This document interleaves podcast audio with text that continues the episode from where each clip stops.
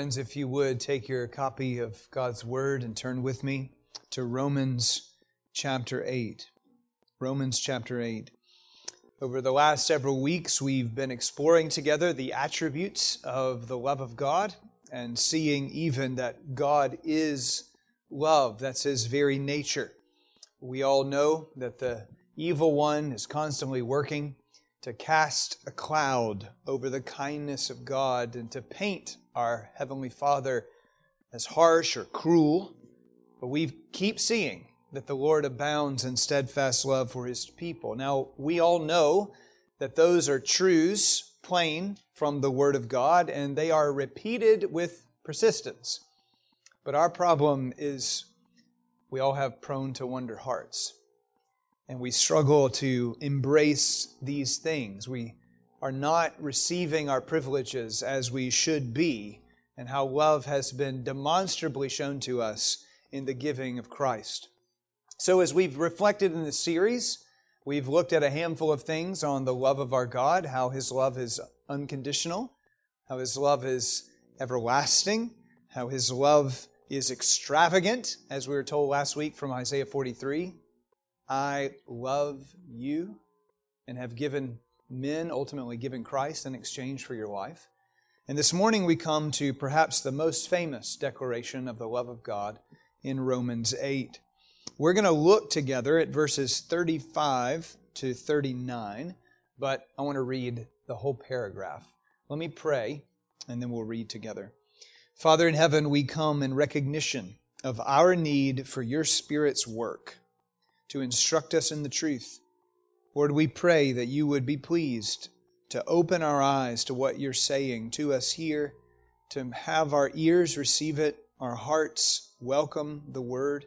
We pray that your promises would take root in our souls and lead to the bearing of fruit in the way that we live. And we ask it in Jesus' name. Amen. Well, if you're able, would you stand for the reading of God's Word. Again, we'll start in verse 31 in our reading. What then shall we say to these things? If God is for us, who can be against us? He who did not spare his own Son, but gave him up for us all, how will he not also with him graciously give us all things? Who shall bring any charge against God's elect. It is God who justifies. Who is to condemn? Christ Jesus is the one who died, more than that, who is raised and who is at the right hand of God, who indeed is interceding for us. Who shall separate us from the love of Christ? Shall tribulation or distress or persecution or famine or nakedness or danger or sword? As it is written, For your sake we are being killed all the day long. We are regarded as sheep to be slaughtered. No, in all these things, we are more than conquerors through Him who loved us. For I am sure that neither death nor life, nor angels, nor rulers, nor things present, nor things to come, nor powers, nor height, nor depth, nor anything else in all creation will be able to separate us from the love of God in Christ Jesus our Lord. Thus far, the Word of God. Brethren, please be seated.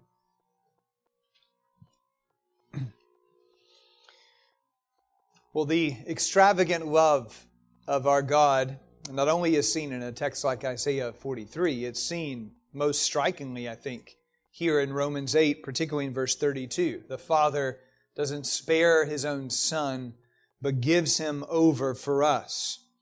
And yet, Paul, in this section, is examining significant pastoral questions. And it culminates with a fourth question, and it's this Are there things that can yet sever us from God's love?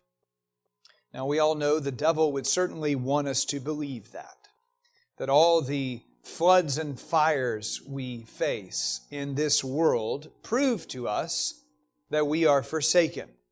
Indeed, according to Satan in our own sinful flesh, receiving tribulation should be lodged as evidence that God no longer has affection for us.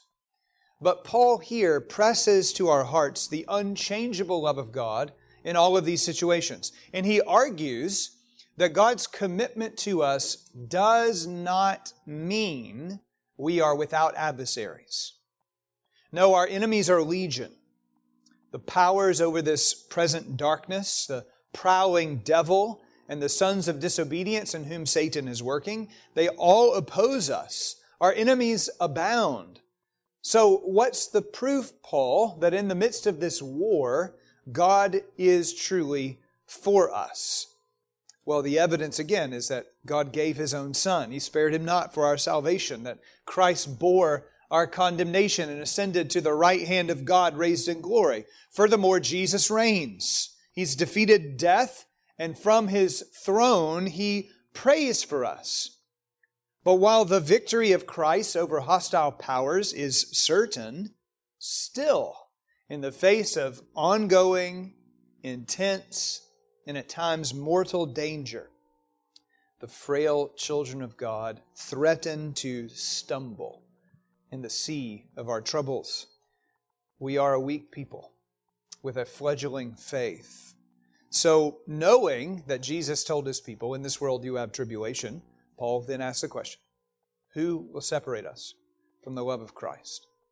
Paul is anticipating a question in our hearts, and it's this If I'm experiencing this horrible thing, this distress, is the love of Jesus lost to me? Is the horror that I presently face proof that I have been cast off? The answer to the questions is no, but Paul goes to great detail to explain it. We're going to see three things as we hear his explanation. And we first want to see the dangers we face.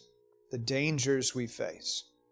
Who shall separate us from the love of Christ? Well, Paul ups the ante a bit by giving us a list of potential candidates, which may be interpreted as evidence of the waning of Christ's love or the loss of the love of Christ to us altogether. And he asks, Shall tribulation or distress or persecution or famine or nakedness or danger or sword, will these things rip us away from Jesus?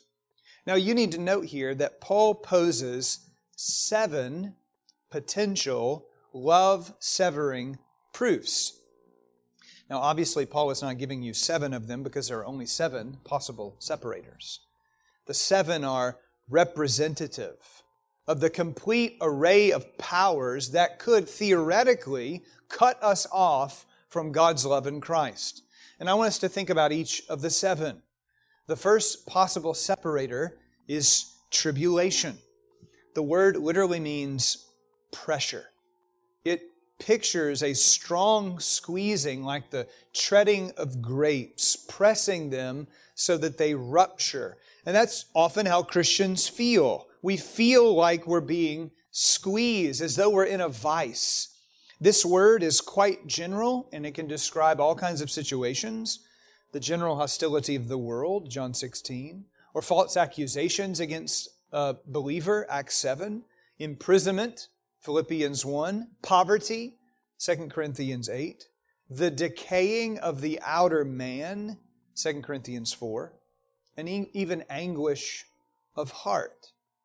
So the question is with all of these tribulations, both of the inner and outer man, as the world squeezes us are we cut off from Christ's love? Will His love be severed because these tribulations drag us into darkness beyond the felt power of His grace? And I really want to emphasize that beyond the felt power of His grace. Have you ever been in a tribulation to such a degree that you don't feel the love of God? Are you then cut off because you don't feel it? What of distress? Secondly, this word means literally a narrow space. And when it's used together with tribulation, the one pictures external forces squeezing us, and distress points to internal strain, such as deep seated anxieties and fears an inward battle. Anyone here struggle with anxiety? Will these things, will the inward assaults of the evil one, his fiery darts shot at me, or will my own sinful choices that have produced anxiety, or even when I stand fast for Christ and it's brought me into emotional distress, will that cut me off from the love of Jesus? These two words, uh, tribulation and distress, graphically portray, I think, Paul's own situation in 2 Corinthians 1. He, he speaks of a time in Asia when affliction came upon him and Timothy, and he says, We were so utterly burdened beyond our strength that we despaired even of life itself. Despairing of life itself. Now we know that God delivered Paul and Timothy, and he taught them not to trust in themselves, but in the God who raises the dead. But don't discount the pressure, the despair. They thought death was near and all their strength was gone. It reminds me of a missionary to Burma, uh, Adoniram Judson. We call that country now Myanmar. But uh, Judson, for about 10 years, w- was laboring in Burma with his wife, Anne, to learn the language, to translate the scriptures, and to preach Christ. And in those 10 years of ministry, the growth that he saw was microscopic. Adoniram and Anne saw 18 converts in 10 years. That is slow growth. And then war broke out between Britain and Burma, and any English speaker was viewed to be a spy.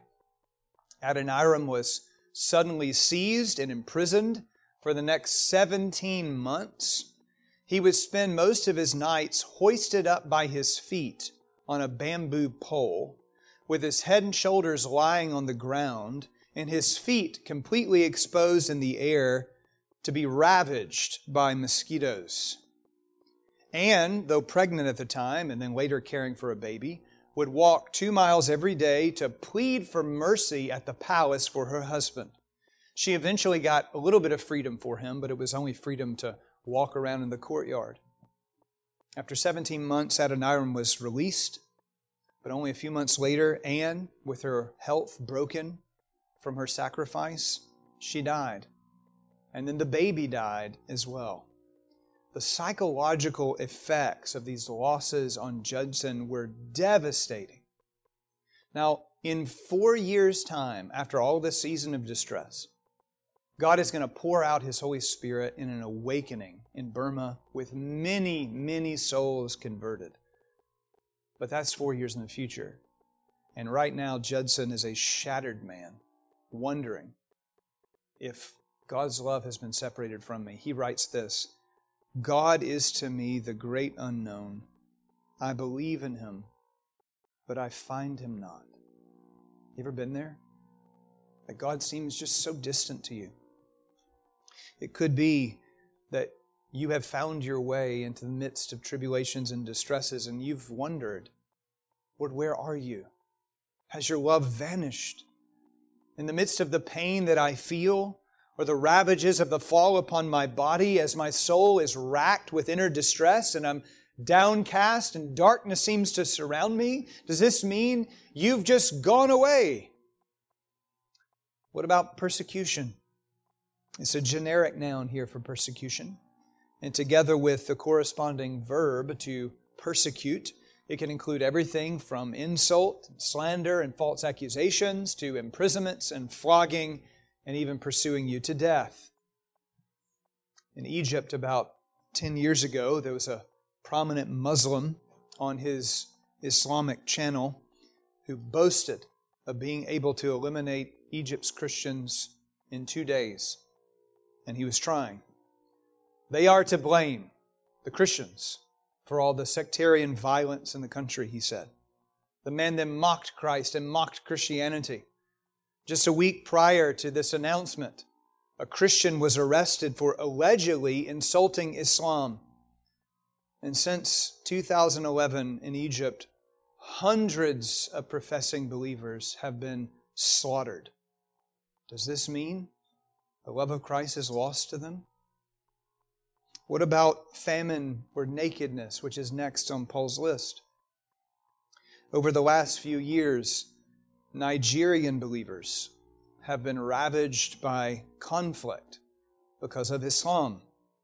And as those difficulties unfold, they are presently facing ongoing food shortages and a lack of adequate clothing.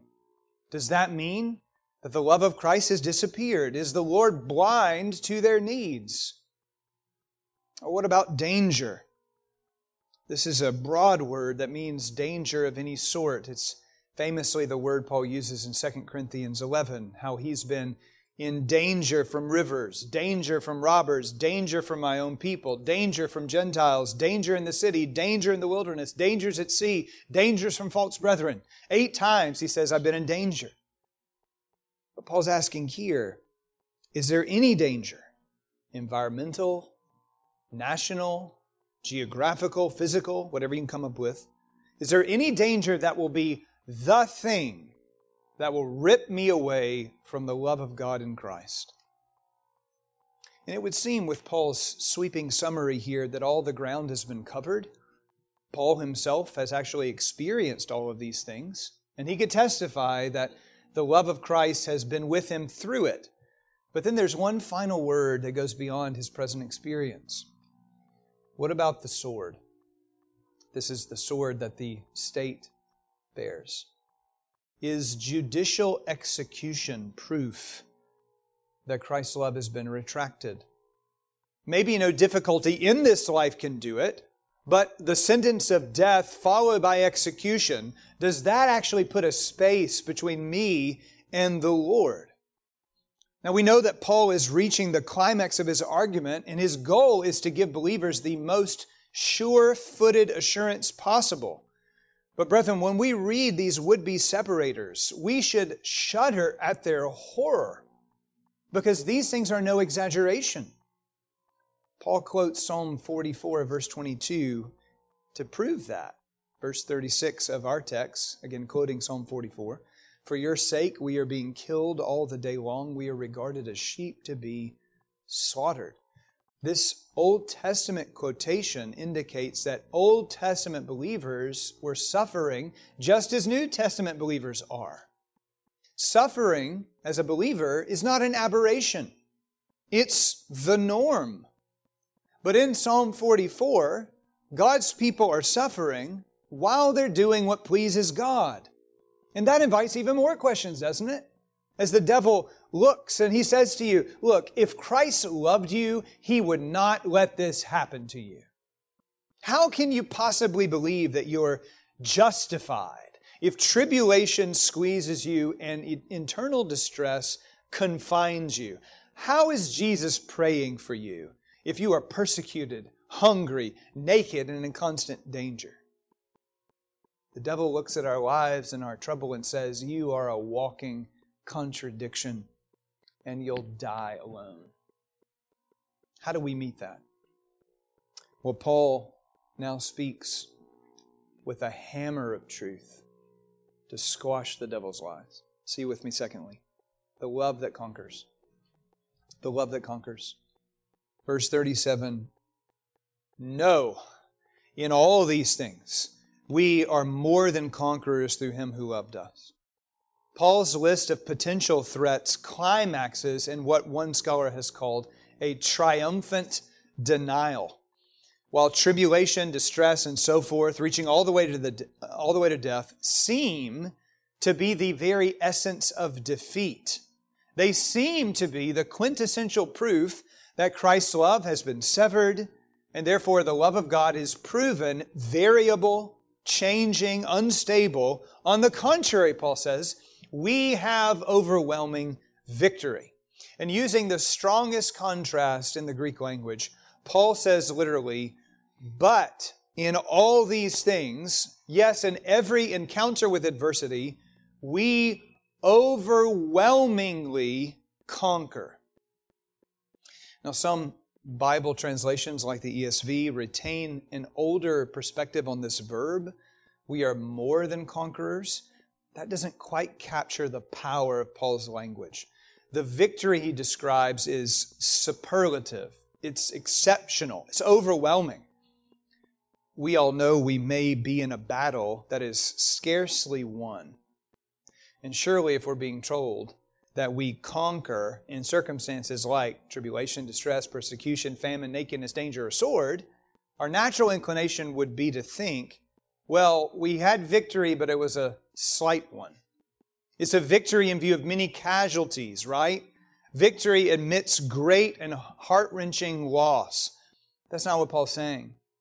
Paul does not say we face the forces of darkness and we narrowly escape.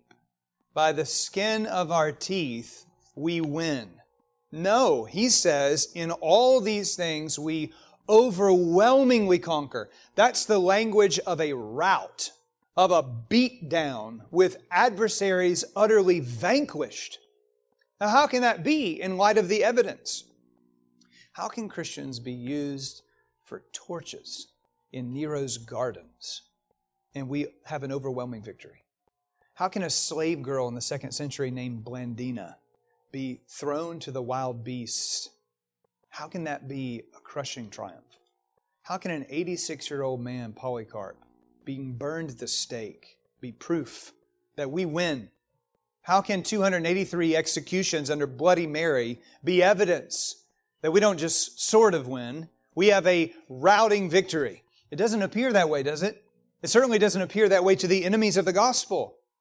We don't have to use death as an example. We just have to look at the weakness of our own body. Think of Paul in 2 Corinthians 12. You remember how he describes God gave him a thorn in the flesh? A messenger of Satan, he describes it. God's purpose is for Paul not to exalt himself, but to look to the Lord. But what's the devil's purpose? God gave me a messenger of Satan to torment me. The devil is out for his destruction. That is always the intent, brethren, of our adversaries to move us away from Christ and devour us. Satan doesn't want merely Job to die, he wants Job to curse God and die. That's always the devil's aim. And yet here we see an overwhelming victory. God's enemies have a scheme to cut us off from Jesus, and they will try any tactic, employ any brutality. They will use what is available in the sinful world decay, sickness, and death, or they will use other means, persecutions, deprivations, and so forth. But the goal is always the same to rip you away from Jesus. And yet Paul says, we overwhelmingly conquer in the midst of all of these wretched things. And it's not because we're strong. It's not because we're physically imposing. It's not because we're mentally tough to withstand torture. We have no inherent superiority at all. We overwhelmingly conquer through Him who loved us. This unquestionably is pointing to Christ's love, but I want you to notice the tense of the verb through him who loved us. Paul is pointing to a definitive moment in time when the love of Christ was displayed. And when was that time? It was at the cross. Now, by no means is Paul suggesting that Jesus' love is confined to that one point in the past. No, Jesus died, Jesus rose, Jesus is presently interceding for us. That is proof of active love. And Paul has even framed the question in verse 35 Who shall separate us, literally, from the ongoing love of Christ? That's a reminder to us that Christ's love keeps going and going and going. Nevertheless, there was a decisive moment in redemptive history when we all were without strength, when we were conducting ourselves as enemies of God, where we were dead in our sin, and at that moment, the intensity of Christ's love was exhibited to us. At the cross, we see the pinnacle of the proof of the love of God. The love of the Father to give His Son, the love of the Son to willingly go to the cursed tree for our salvation, the love of the Spirit to empower the incarnate Son to go to the cross and apply the work of Christ to our hearts. But, brethren, what did the death and resurrection of Jesus mean with respect to all these things that seem to tear us away from Christ's love? Well, Christ's death and resurrection secured for us not temporal victory, but an eternal victory. Jesus conquered death, sin, hell, and the devil. He triumphed over the authorities and powers. Jesus cleansed our debt of sin. He took our certificate of debt, this is the language of Colossians 2. He took our certificate of debt with all the list of decrees against us. This is much worse than Satan's list of all the things you've done. I mean, maybe that's not too far off. Of Santa's list of all the things that you've done wrong. You realize that that whole thing is a blasphemous idea. The Lord took that list of everything that you've done, things you know about, things you have no idea to even think about. And He took that list and He nailed it to the cross. The power, therefore, the accuser would use to berate and accuse us is now broken. The devil attacks our bodies, yes, because he has nothing to bring against our soul.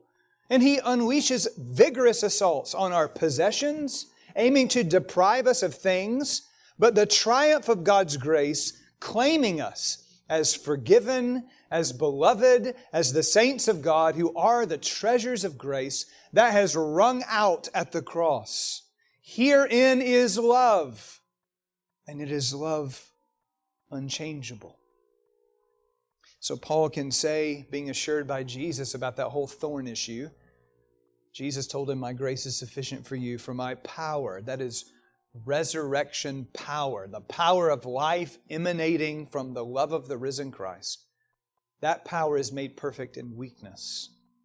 So Paul says, I will boast all the more gladly of my weaknesses, so that the power of Christ may rest upon me. Jesus has told us, in this world, you have tribulation. That's a hard fact.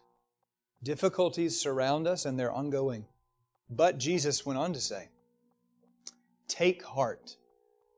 I have overcome, or maybe stronger, I have conquered the world. By Jesus' death and resurrection, he has made the world's opposition pointless to the believer. Our enemies can rage all they want. What can they do? Nothing. The battle has been decisively won, and if we are in Christ, we share in His overwhelming victory. And that's why we rejoice. That's how we know we are not defeated. We're not severed from divine love. In the face of suffering and difficulty, a fallen world and decaying flesh, we have the victory because of the love of God in Christ. Dear friends, do you believe that? Are your hearts focused on the unchanging power of Christ's love and the security that it brings? Are you resting in what Jesus has done for you, His love unto you? To use Owen's word I've used before, are you eyeing this love? Or do you fix your focus upon it? What kind of security does that love give you? Well, Paul, in closing, waxes eloquent in verses 38 and 39, and with a personal note to remove all shadow of doubt that we can't be cut off. See finally with me the impossibility of separation. Verses 38 and 39 are an emphatic way to assert that nothing can separate us from God's love in Christ. Paul makes a list of 10 things, four pairs, two single items, which may stir fear in the believer's heart.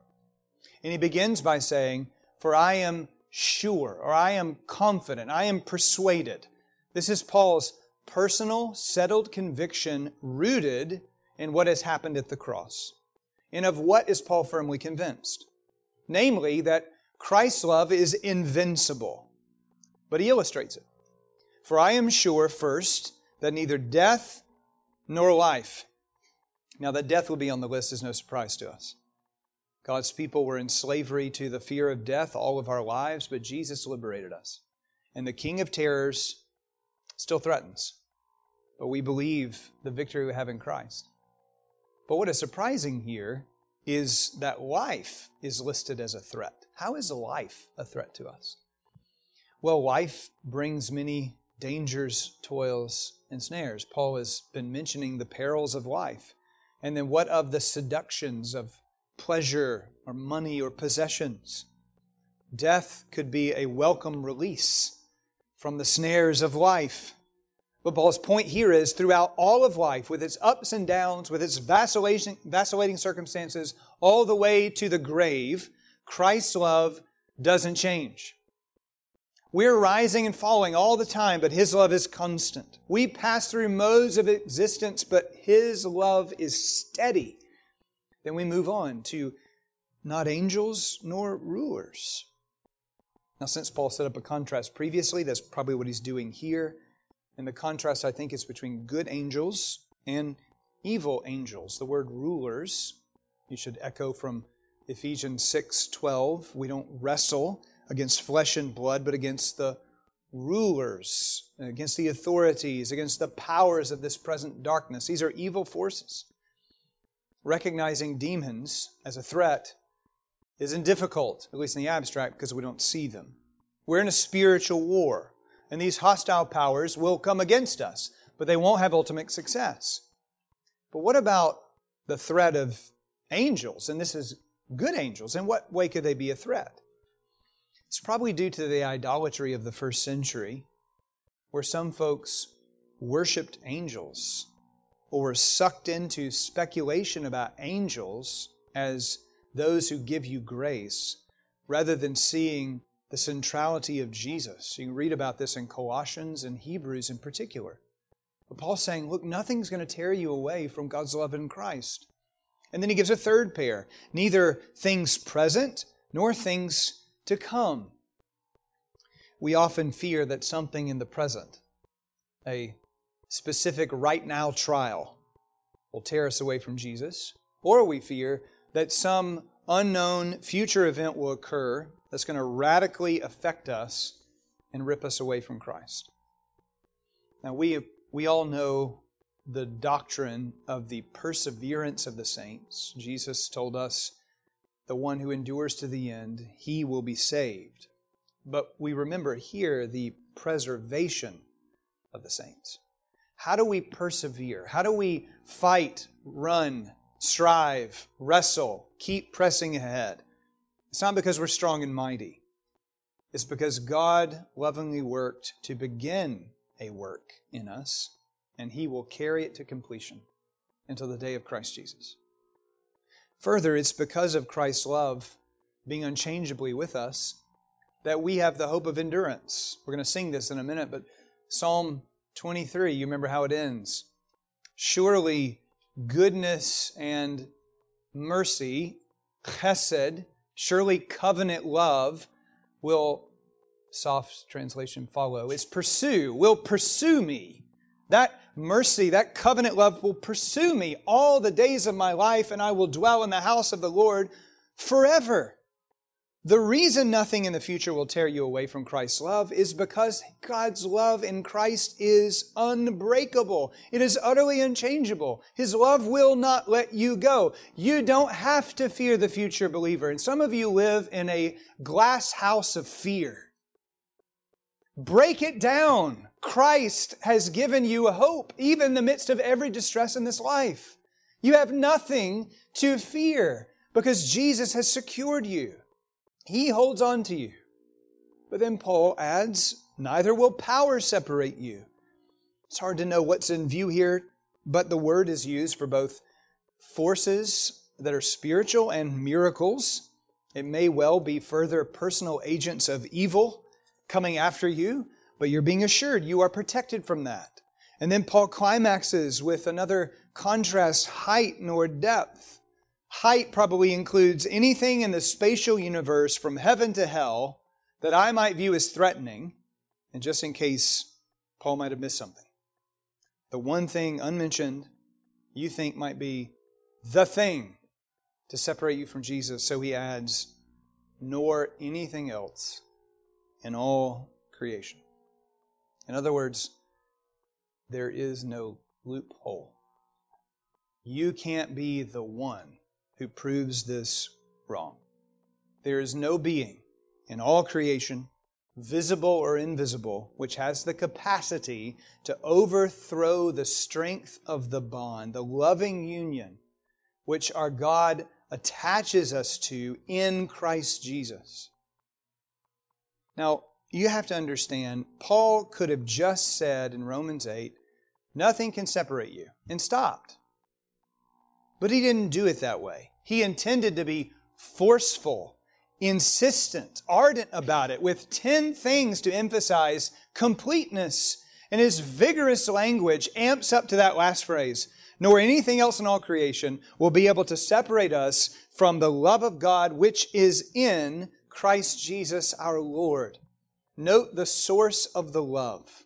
It's not just the love of Christ, verse 35, it's here the love of the Father. It was the Father's love demonstrated at the cross.